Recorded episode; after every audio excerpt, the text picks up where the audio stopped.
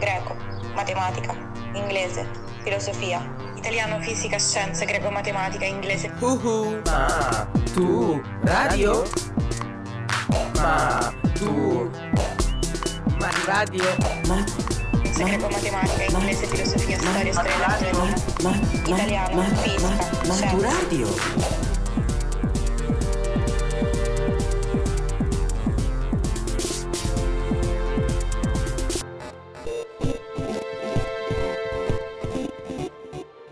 Maturadio, podcast di scienze per l'esame di maturità.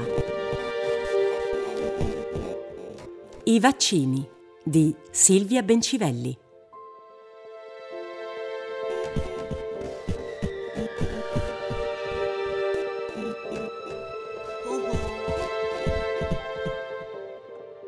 È il 1796.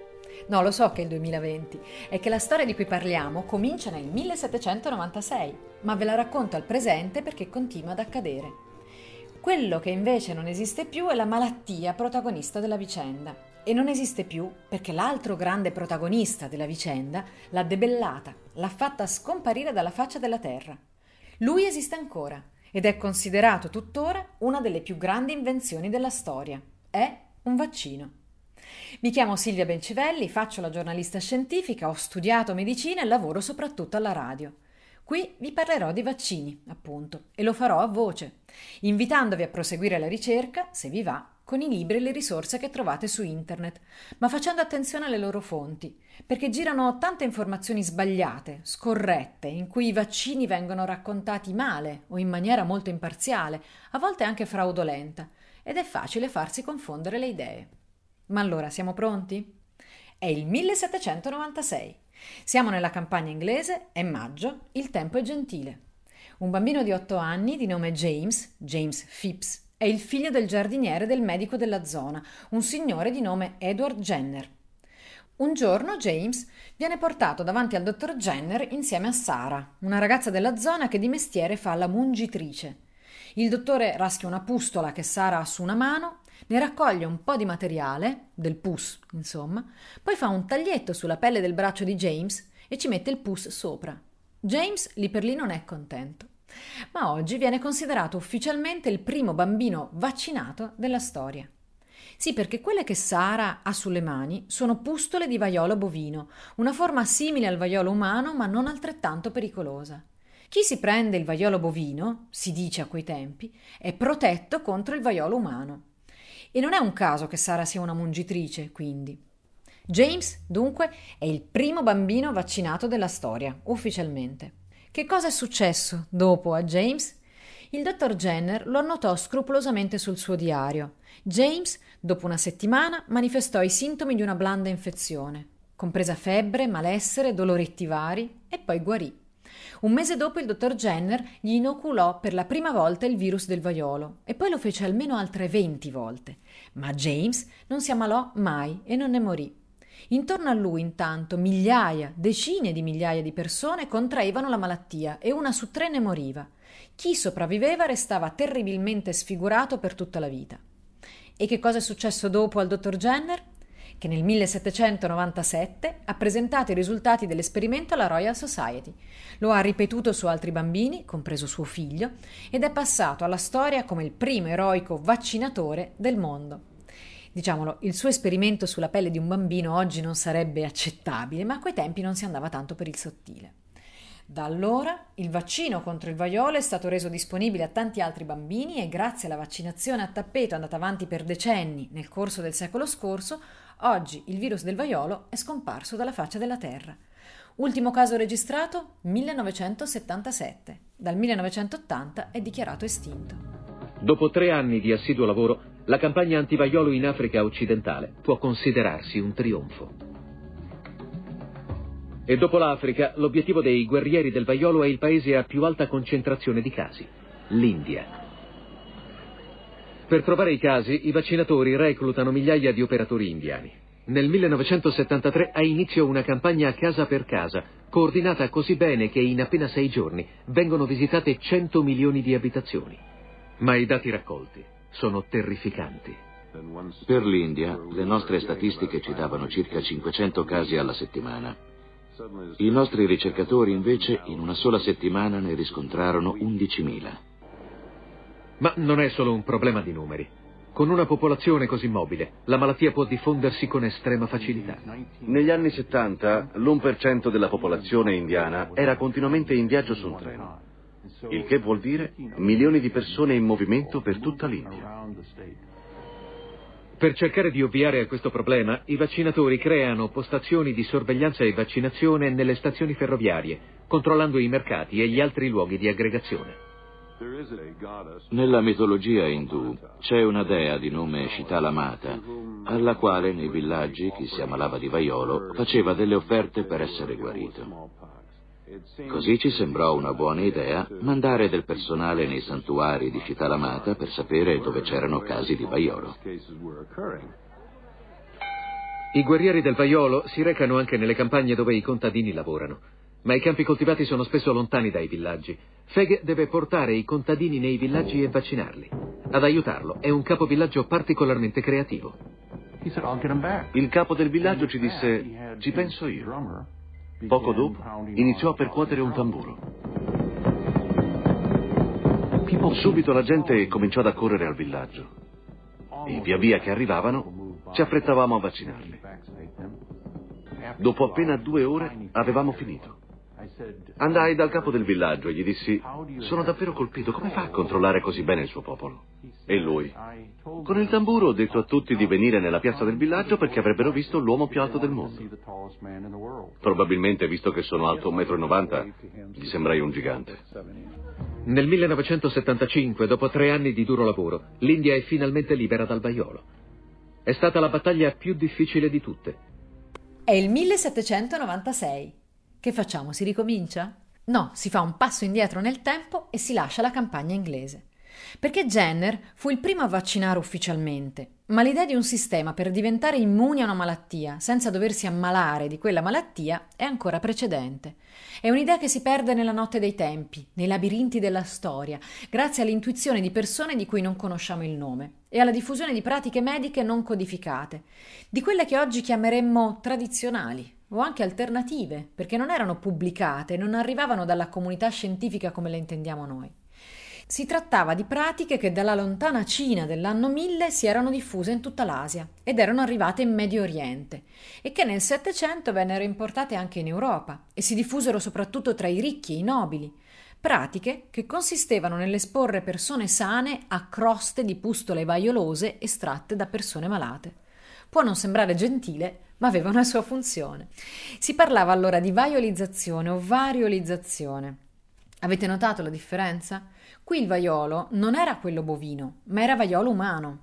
La vaiolizzazione riduceva sì e di molto il rischio di ammalarsi e di morire di vaiolo, ma era anche rischiosa, perché in fondo consisteva nel passarsi del materiale biologico infetto e qualcuno si ammalava e moriva proprio per quello. La vaccinazione di Jenner, invece, utilizzando la versione bovina del virus, che è una versione naturalmente attenuata, per questo si chiama vaccinazione, perché ha a che fare con le vacche e col vaiolo vaccino invece che col vaiolo umano. Insomma, la vaccinazione di Jenner funzionava ed esponeva molti meno rischi. Oltre al fatto che richiedeva di avere virus provenienti da mucche infette, non da uomini infetti, e le mucche puoi allevarle e infettarle apposta se ti serve in fretta il vaccino, magari perché è arrivata l'epidemia. Lì per lì la vaccinazione di Jenner incontrò un po' di diffidenza, anche in ambiente scientifico, ma questa diffidenza passò in fretta, tanto che già nel 1799, anche da noi in Italia, c'erano medici che proponevano la vaccinazione su larga scala per ridurre l'impatto del vaiolo. Tutt'altra diffidenza fu registrata in ambiente clericale, perché la commistione tra materiale umano e materiale animale ai religiosi sembrava un insulto a Dio e diffidenza esiste ancora in alcuni ambienti moderni per altre ragioni, ma di questo parleremo dopo. La storia dei vaccini era cominciata.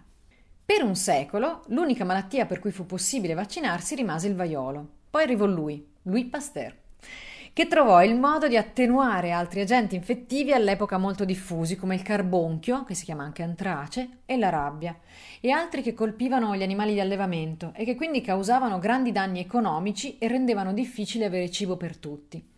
Per essere precisi, Pasteur trovò il modo di attenuare in laboratorio i patogeni, mentre Jenner aveva usato una forma virale naturalmente attenuata, il vaiolo vaccino.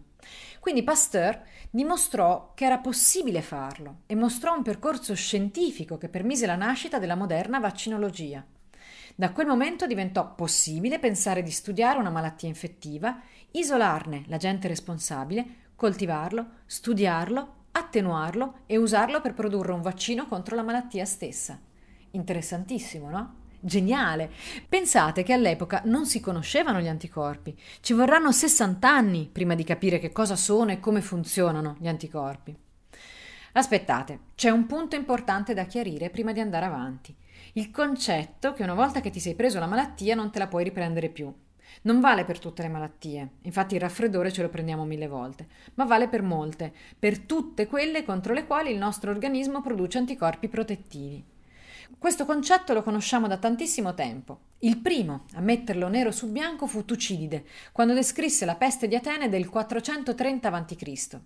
Non si sa bene che malattia fosse, ma devastò la popolazione ateniese, uccise perfino Pericle il condottiero e decise la vittoria di Sparta nella guerra del Peloponneso. Tucidide scrisse che non ci si ammala due volte e che chi si è ammalato ed è guarito non ha più nulla da temere. Perché? Seguitemi e vedremo come funziona la nostra immunità in poche rapide mosse. Quando si parla di epidemie è difficile capire cosa sia davvero avvenuto nei secoli più lontani Nell'antichità si confondevano facilmente malattie diverse. È probabile, ad esempio, che venissero definite lebbra numerose malattie e tumori della pelle e la celebre peste antonina, considerata una delle cause della caduta dell'impero romano, secondo alcuni potrebbe essere stata in realtà una epidemia estremamente virulenta di morbillo. I racconti più antichi ci testimoniano un senso di impotenza nei confronti delle malattie infettive. Certo, tante cose sono cambiate da quel tempo, la disponibilità di cibo, l'igiene migliorata e anche il grado di potenziale offensivo di questi patogeni che può essere aumentato o diminuito nel corso dei secoli. Il mondo prevaccinale esisteva fino a qualche decennio fa. In effetti i vaccini sono diventati veramente disponibili a livello globale solo nella seconda metà del Novecento e ricordiamo nel 1958 la grande epidemia di poliomielite in Italia che colpì 8.000 bambini. Quando siamo in salute, il nostro organismo rileva la presenza di un patogeno, cioè di qualcosa che potrebbe farlo ammalare, si attiva la risposta immunitaria, che è una cosa complicatissima dipendente da un sistema di geni complicatissimo, probabilmente il più complicato che abbiamo. Ma insomma, considerate che esiste un'immunità innata, che è una prima linea di difesa un po' generica, e un'immunità acquisita, che si sviluppa con il tempo e con, diciamo, le esperienze della vita. Perché ogni giorno, sin da quando siamo piccoli, veniamo a contatto con tantissimi agenti estranei e costruiamo un sistema raffinato di difesa mirato a ciascuno di loro, una specie di arsenale di armi intelligenti. A dirigerlo c'è un esercito di cellule che si chiamano linfociti, che possono essere di due tipi, i T e i B. Entrambi sanno conservare la memoria di quello che ci è successo, ma in particolare i linfociti di tipo B imparano a produrre anticorpi specifici e a conservarli a lungo. Per questo, come dice Tucidide, la seconda volta non ti ammali o ti ammali in maniera meno grave, perché la prima volta che incontri un certo patogeno ti ammali, ma hai una risposta immunitaria di prima linea che prova a difenderti e una seconda linea che fa un lavoro un po' migliore e intanto produce gli anticorpi. Se sopravvivi, da quel momento in poi, proprio grazie a questi anticorpi, sarai protetto a lungo, anche molto a lungo, anche per tutta la vita. Un vaccino permette di acquisire la memoria immunitaria di un incontro che non è mai avvenuto. È una memoria del tutto naturale, però. L'immunità è la nostra. Il meccanismo con cui risponderà un eventuale altro incontro col patogeno è quello descritto sopra ed è uguale a quello di un'immunità che si è stabilita in maniera, diciamo, classica. In più c'è un altro effetto, perché questo vale nel singolo, in ciascuna persona vaccinata.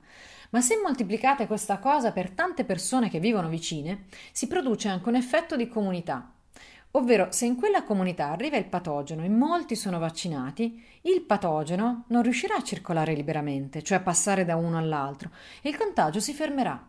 Ne segue che i non vaccinati saranno protetti grazie ai vaccinati. E i non vaccinati chi sono? Sono o dovrebbero essere i bambini molto piccoli, le persone con malattie particolari oppure molto deboli. Questo effetto si chiama immunità di gruppo o di comunità o di gregge. Sapere quanti siano i molti che devono essere vaccinati per poterla raggiungere richiede di fare alcuni calcoli, perché dipende da quanto l'agente infettivo è contagioso, per esempio, ma si può dire che in linea di massima serve che il 90-95% delle persone partecipi con il proprio sistema immunitario alla protezione dell'intero gruppo. Alla lunga, se in natura l'agente infettivo si trasmette solo da uomo a uomo e non dagli animali all'uomo, in questo modo si può bloccare la diffusione fino a portare l'agente patogeno all'estinzione. Vi ricorda qualcosa? Eh, esatto, la storia di James e del vaiolo. Il vaiolo è stato sconfitto così. Tanti vaccinati e il virus non circola più, si estingue. Siete vaccinati voi contro il vaiolo?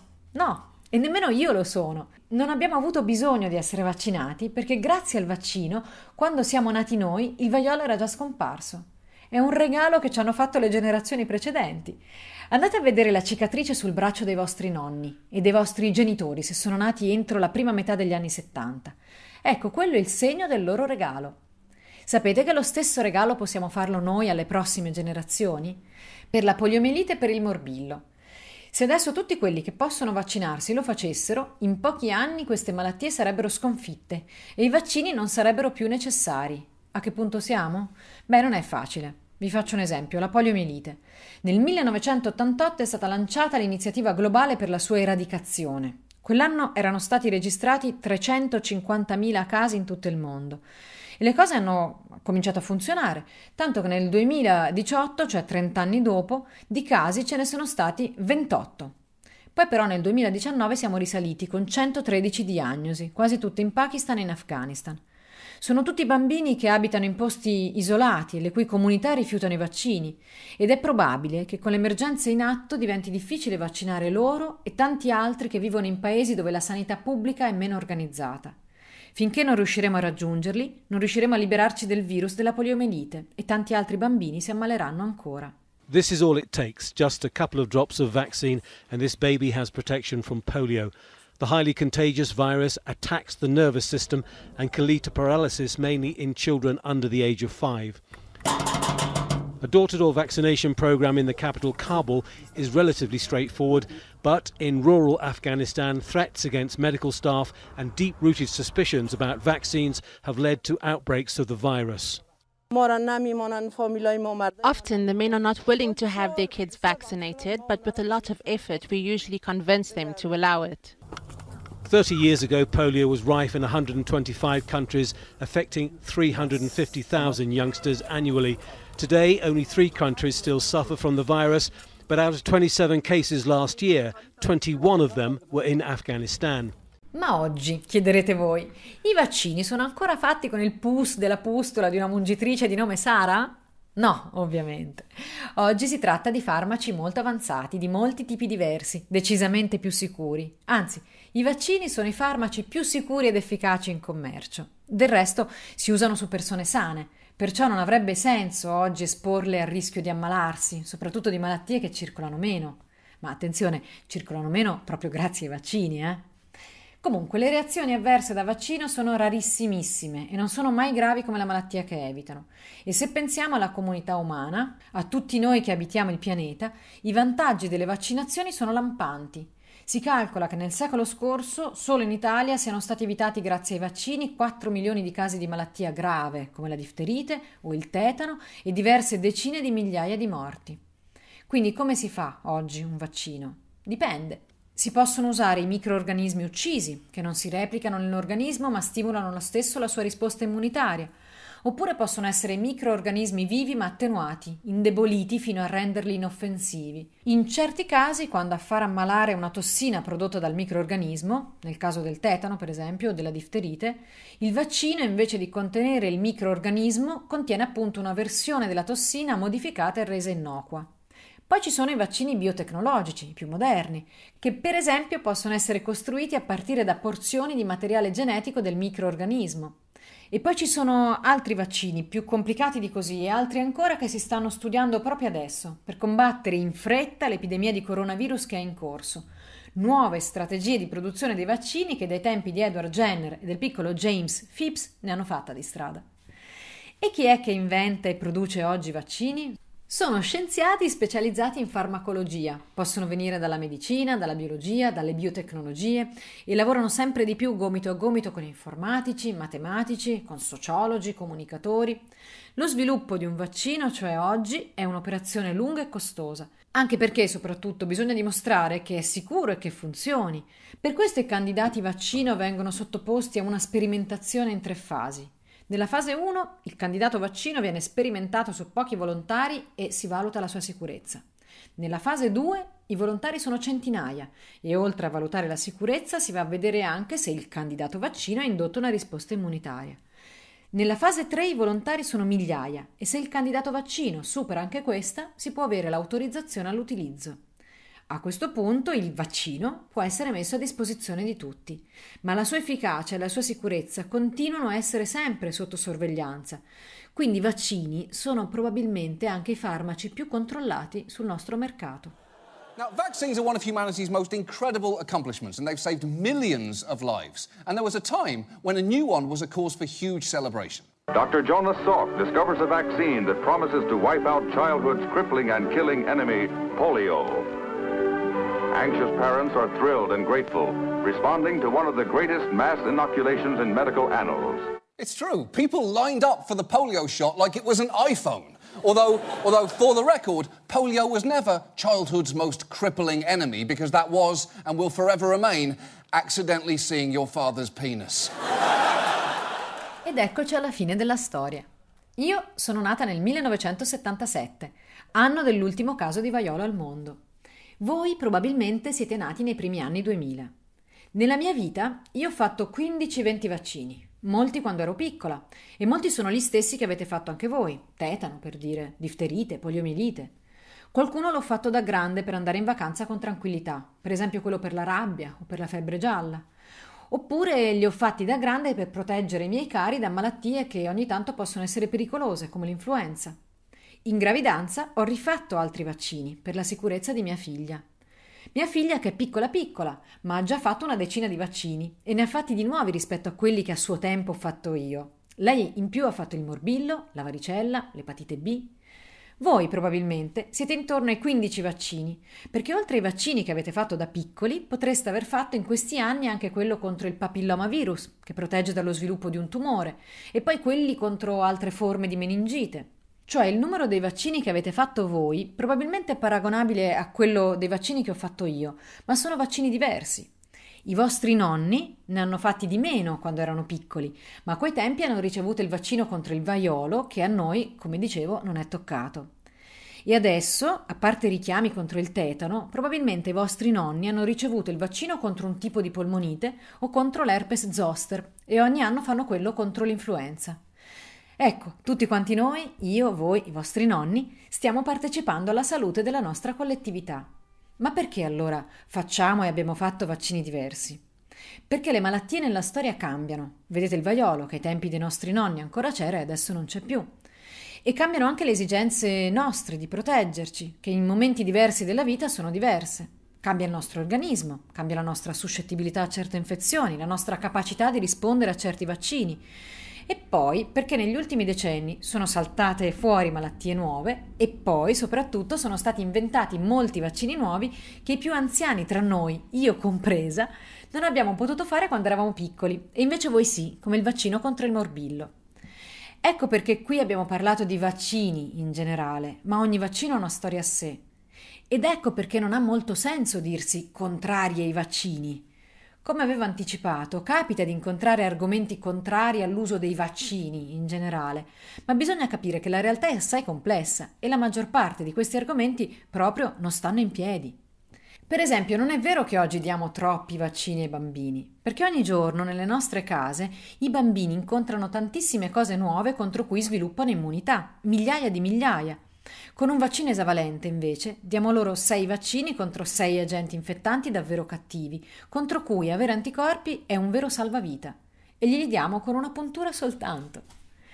Non è vero che i vaccini causino altre malattie gravi, che abbiano effetti collaterali devastanti che qualcuno ci tiene nascosti. E non è vero che i vaccini fanno guadagnare tantissimo chi li produce. Cioè, È vero che i vaccini li dobbiamo comprare, ma questo vale per qualsiasi cosa. E i vaccini ricoprono una parte davvero esigua delle nostre spese per la salute, più o meno equivalente a, diciamo, 5 euro all'anno per ogni italiano. 5 euro per difenderci tutti insieme dalle epidemie di malattie per cui abbiamo un vaccino. Il problema, semmai, sono le malattie per cui un vaccino non ce lo abbiamo. Quindi, come abbiamo cominciato questa storia? È il 1796, siamo nella campagna inglese, è maggio, il tempo è gentile. Era un presente storico. Il presente presente invece è questo. È il 2020, è maggio, il tempo è gentile e siamo tutti in attesa di un vaccino contro una nuova malattia che sta causando una terribile pandemia. James Phipps e il dottor Edward Jenner non sono affatto i protagonisti di una storia conclusa. E io allora vi saluto e vi lascio tornare sui libri. Studiate, divertitevi, fate i bravi e in bocca al lupo da Silvia Bencivelli.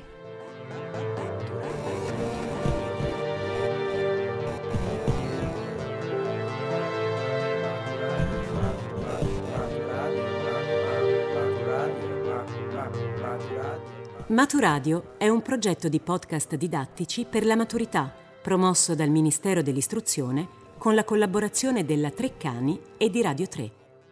Ideazione di Cristian Raimo. Supervisione di Marco Motta per Radio 3. La sigla di Maturadio è di Teo Teardo. Tutti i podcast sono scaricabili sul sito radio3.rai.it, miur.gov.it e treccani.it.